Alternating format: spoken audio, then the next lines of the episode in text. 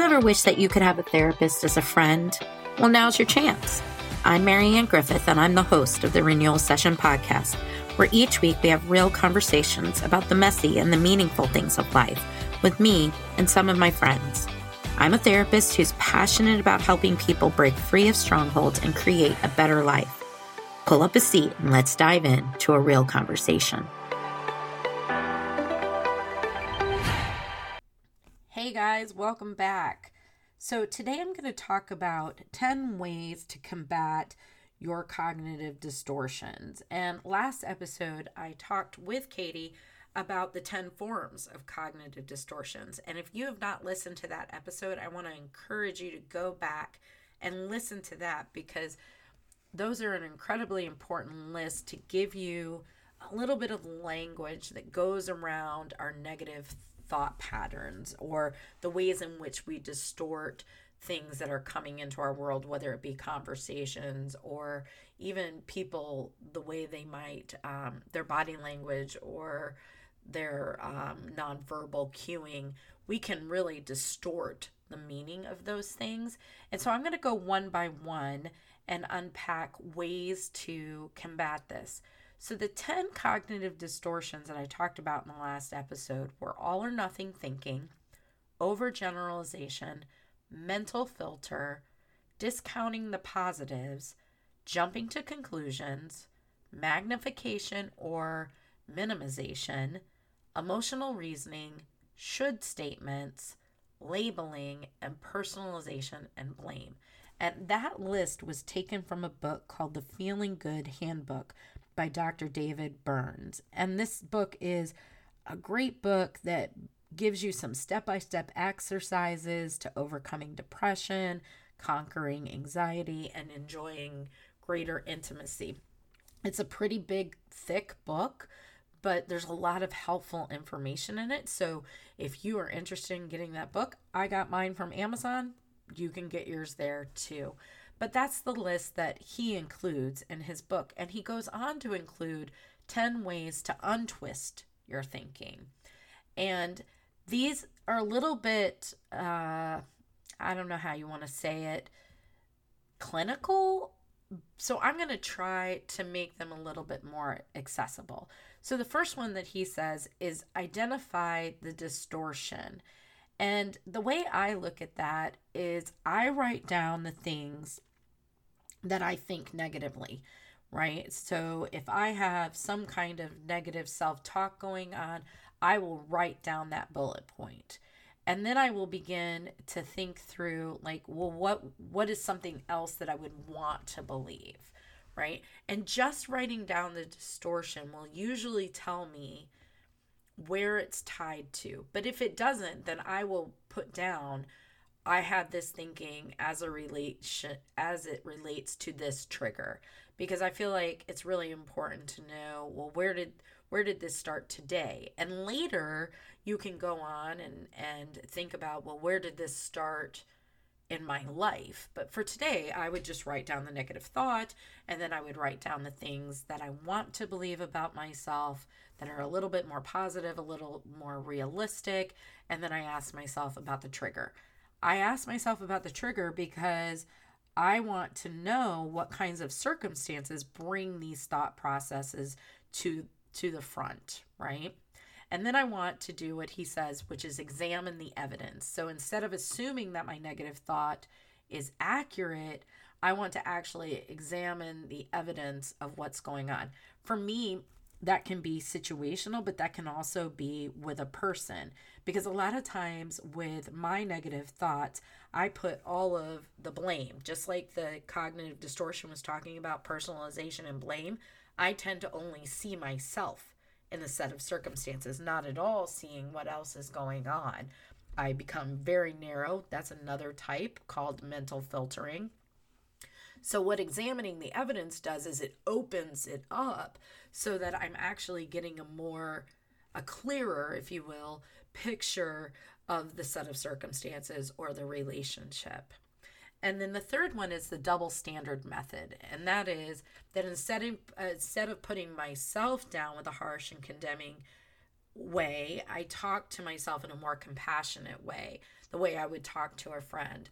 I have this statement in my family that it's built on a Bible verse that says, um, love your neighbor as yourself. And I used to say for many years that if I love my neighbors like I love myself, I would have no neighbors. And that was because my self criticism was completely absent of any compassion, of recognition that, you know, I may have done that thing or thought that thing because of a storyline in my life, and that I would need, just like somebody else might need my compassion if they said something really terrible about themselves, that I would need that as well. And so I've started to think about the fact that a lot of these things I have no problem giving to another person, right? I can I can give compassion. I can be curious about another person. I can have confidence in the another another person and yet I withhold all of that for myself. So this is really about saying, okay, when I'm harsh and condemning, I'm also going to balance it out with compassion for myself, recognizing that I'm in process, that I'm never just one thing, right? And so then that leads into thinking in shades of gray, which can sound kind of boring, but basically the concept goes that instead of thinking, I'm a failure, you can actually say, okay, there's a situation in my life in which I felt like a failure. I always tell people, and this kind of came from internal family systems therapy, but I always say to people, speak in parts rather than wholes because you can say there is a part of me that feels XYZ. Not all of you has to feel that way, but there's a part of you. And when we begin to acknowledge that it's just a part, then it seems so much more manageable than if it was all of us. So in, so it leaves room for successes in other places rather than I'm throwing out the baby with the bathwater here and saying, "Oh, everything in my life just sucks. I suck." And everything I try to do sucks, and I'm co- complete failure. So we can speak for a part of us that feels that way, but still recognizing that, but there are other places in which I am doing really well in life, right? So thinking in shades of gray allows you to do that. The sixth one is kind of funny, but I do this all the time. It's called the survey method. And this is like me checking with other people to find out if what I'm feeling, like my thoughts, my attitudes, are actually based in reality. And sometimes I do this un- in an unhealthy way, meaning that if, and, and this is, hmm, this, I hopefully this is something I'm growing out of, but a lot of times in the past, there was a part of me, see how I said a part of me? There was a part of me that when I was in a situation in which somebody hurt my feelings or said something that I thought was weird or obnoxious, I would I would do the survey method to see if anybody else experienced that same thing. And I'm sure you guys do this too. This is I don't think this is particular to me. But a lot of times I'd be like, that's crazy, right? Like they're so weird. Did you see what they did? Well, that's that ne- isn't necessarily the most mature way to take a survey method, but when it comes to us and finding out if our thoughts and attitudes are realistic, we're talking about surveying for the sake of removing negative thought patterns related to ourselves, not related to somebody else. In other words, is it valid for me to be feeling this? Does this make sense to someone else that I could get to this thought process? And hopefully, when you're doing the survey method, you're doing it with people that love you and have your best interest at heart. I don't want to go survey the person who has negative feelings towards me, right? We want to ask the people closest to us who have our best interest in mind. So that's the survey method. The seventh one is called defining the terms, and it's when you label yourself as something, maybe inferior, loser, stupid to ask, well, what is the actual definition of that word? And hopefully, by defining the word, you're actually making yourself feel better. Well, I don't know. I'm not going to lie to you. I don't know how successful this is for some people. This might be their their natural go-to. Uh, for me, I feel like when I label myself, what I want to do is I want to get curious about how I define that. In other words, maybe Webster's dictionary has a completely different definition, but I have a particular definition based on my story. And so I want to get curious about what is happening in my life that matches the description of that label because that will tell me what I need to work on. Whereas if I just look it up in Webster's dictionary, I'm not going to find out what I need to personally work on to change the cognitive distortion. I want to know, well, how do I define that word and where even that definition came from, right? So, defining for me be, is actually about unpacking the term for my own personal self. So, number eight is the semantic method, and that's simply substituting language that's less colorful or emotionally charged. So, this method, instead of saying I should have, which feels very emotionally in charge, it's you might say, I could have, or it would have been better if I had done XYZ. But it's just taking the charge away from it so you're not shaming yourself as if you've done something completely wrong, right? And and instead of making it so intense because I mean, I don't know about you, but when I do something, I don't typically go, "Well, I wish I had done it differently." Right? I instead say, What's wrong with you? Why didn't you do XYZ? So this is about actually softening what it is you say to yourself. And I use this when I catch myself being harsh.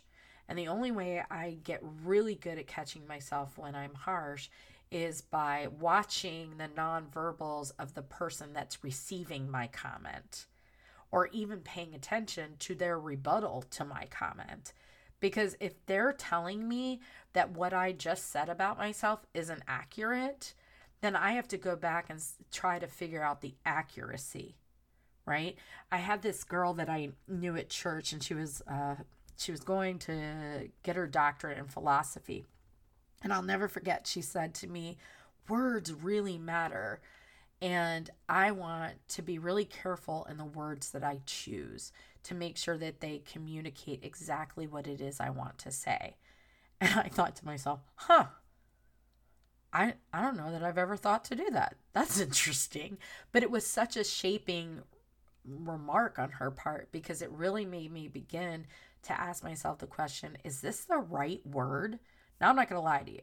I don't always get the right word. In fact, I probably, my percentage on this is probably low. But it did make me take pause to say, what I say to myself matters. And if I'm going to begin to want to change my negative thinking patterns, then I have to be willing to look at the words that actually I said to see the harshness and to see if I can make it less harsh. And typically, the way to do that is to do what the double standard method said, which is show yourself compassion. I'm going to add get curious about why you pick such strong statements about yourself. Okay? So that's a that's a way to kind of de-intensify your negative thought patterns. Number 9, reattribution. And this is instead of automatically assuming that you're bad and blaming yourself for the entire problem, think about the many factors that may have contributed to it. I have to do this one all the time because personalization and blame is probably one of my go tos because that gives me a little bit of sense of power and control over a set of circumstances and i'm not big i'm not a big fan on being a victim I worked my whole life to say, I'm not going to be a victim. I'm going to be a choice maker in my life, and I'm going to accept the consequences of my choices. But in that, I can automatically work from I'm blaming myself for the entirety of the problem. So this allows for me to to open up the storyline to what all of what happened, not just what I perceived happened right? Because otherwise, what ends up happening is I use all my energy to blame myself and feel guilty instead of being able to have a balanced view of the problem and how I contributed, and perhaps how the other person contributed or how the circumstances contributed. That that has been a big way in which I have managed what I think is the swiftness of my negative thinking. My mind can race through an interaction that I think, oh my gosh, I made a terrible mistake. I shouldn't have said XYZ, whatever. And by doing this, it slows it down. So I remember the whole story, not just the story part that involved what I regretted doing. Okay. The final one is cost and benefit analysis. And this is listing the advantages and disadvantages of the feeling, a negative thought, or a pattern of behavior. In other words, what do I get from this? I talk about this a lot with people in therapy. Well, I'll say, okay, while this may be intolerably, intolerably, why can't I say this word? Intolerable to you, there you keep doing this. So that means there's something worse than this. Now, it might be that the positive is actually worse than the negative because that may feel like incredibly dangerous or put you in a very vulnerable situation. Whereas if you beat yourself up before, at least that way you're in control, right? I've already said the negative thing about myself. So I don't have to be shocked or vulnerable to you potentially saying it. So by listing out the advantages and the disadvantages of a feeling, it allows us to see how we're protecting ourselves in the feeling. And that is a huge way to begin to, to tackle negative feelings because what we think is, oh, I'm going to pull this sucker out by the roots. But the reality is, you know, we we may actually not want to give up a negative thought pattern because the positive thought pattern is really scary. And so these are the 10 different ways that we can attack our cognitive distortions. But I want to say this in all of them, what they require is slowing down. And I don't know how you are, but I have a really hard time of slowing down. And I'm going to talk to you on the next episode about living with intention because intention is a way to begin to slow us down and it it becomes the framework for how to pay attention to our thinking and what stands in the way of the intention that we've created for ourselves. So I look forward to ha- having you come back to the next episode. I want you to have a great week and just pay attention to these patterns, but show yourself compassion.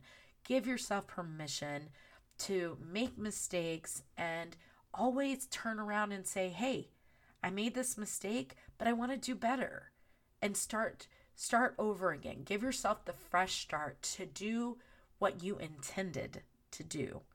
So I leave you with that and I hope you have a great week. I hope you enjoyed this episode of the Renewal Session podcast make sure to head on over to iTunes and rate and subscribe to the podcast so that you never miss an episode. New episodes are dropping every Thursday, and I can't wait for you to tune in to next time. Until then, live your best life.